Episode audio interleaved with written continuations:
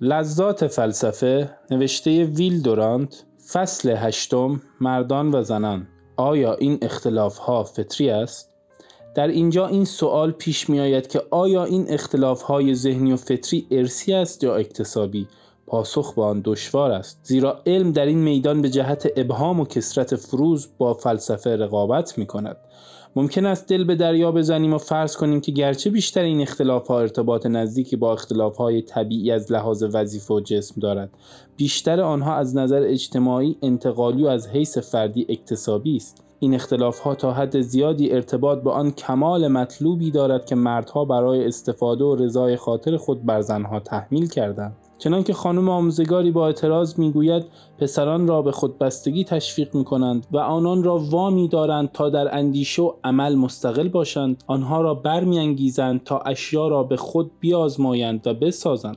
اما دختران را اطاعت و وابستگی و پاس خاطر دیگران میآموزند. و این احساس را در آنها ایجاد می کنند که استقلال در عقید و عمل کار زنان نیست. و موجب عقب ماندگی آنها در زندگی می گردد.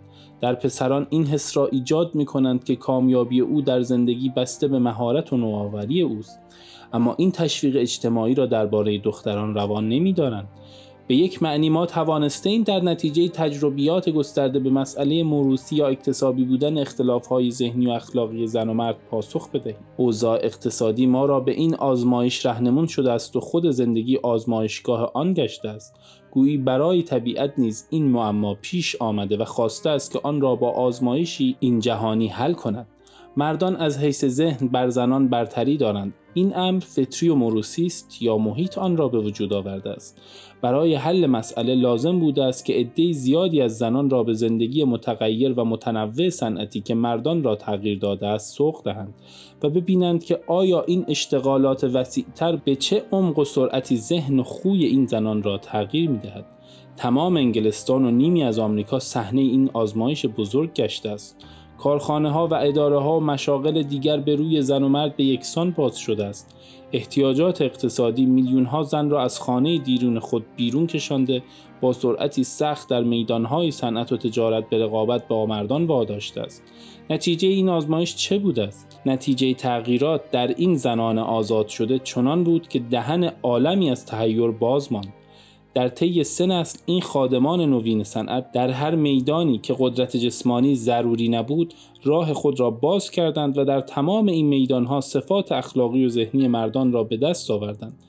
تا آنجا که وعاز اخلاقی عالم مسیحیت از مرد شدن جنسی که در گذشته ضعیف و لطیف نامیده می‌شد به ناله درآمدند. زنان که در وکالت دادگستری و تبابت و حکومت و حتی راهزنی موفق شدند قابلیت زنان را در میدانی که هنوز فرصت خوبی برای خودنمایی در آن نیافتهاند نشان دادند و ثابت کردند که می توانند در کارهایی که قبلا خاص مردان بود با آن رقابت بورزند. زنانی که از دانشگاه ها بیرون آمدند غالبا از ازدواج سر باز زدند زیرا شرط ازدواج تفوق مرد بر زن بود و این شرط دیگر بر آنها راست نمی آمد به همان سرعتی که دکان و کارخانه جای مزرعه و خانه را گرفت شکاف میان مرد و زن نیز کمتر گشت. ما این مسئله را در آینده به تفصیل بیشتر تحقیق خواهیم کرد. در اینجا می خواهیم بگوییم که اگر زنان بخواهند کاملا کارهای مردان را انجام دهند خواهند توانست با آنان رقابت کنند و در صفات اخلاقی و ذهنی از هر جهت با آنان برابر شوند. اما شاید زنان ذوق بهتری نشان دهند.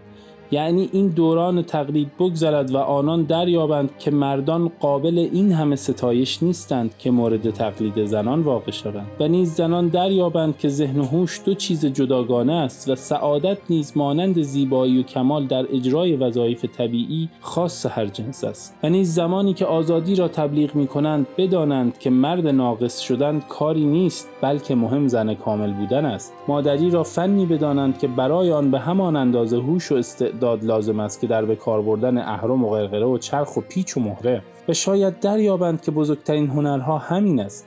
این آزادی نوین برای زنان مسائل مشکل و پیچیده ای مانند آنچه در دوران اسارت و بندگی با آن مواجه بودند پیش آورده است.